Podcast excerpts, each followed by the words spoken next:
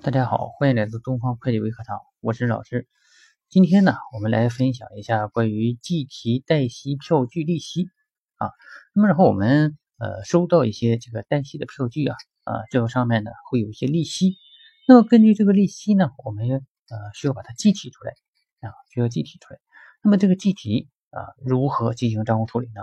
首先呢，我们呃拿到这个，比如说我们一个商业承兑汇票啊，拿到这个商业承兑汇票呢。呃，我们做一个利息的计算单啊，在这个计利息计算单上呢，啊，标明付款人是谁啊，它的面值是多少，票面的利率是多少，出票日期以及到期日啊，还有计息日以及票据的实际利息啊。那么说我们做出这样一个啊利息的计算单以后，根据这个利息计算单，我们做下一步的会计处理。首先呢。我们做借应收票据啊，借应收票据啊，那么贷什么呢？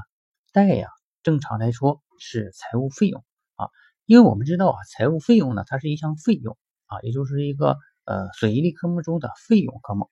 那么费用科目啊，我们通常情况下在实务中啊是不在就日常业务不放在贷方处理的啊。当然，你期末结转时候就可以在贷方。啊，那么日常业务我们怎么处理啊？日常业务的时候啊，我们用借方的红字来代替。所以说这笔分录呢，就是借应收票据、借财务费用红字啊，同样的金额。然后呢，这样呃，我们这笔这个计提的啊，这个贷息呃利息这这个利息啊，也就做完了啊。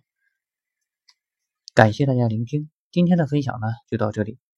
如果你有会计方面的问题啊，可以加我的微信：d f c f o 一阿拉伯数字一，备注上喜马拉雅就可以了。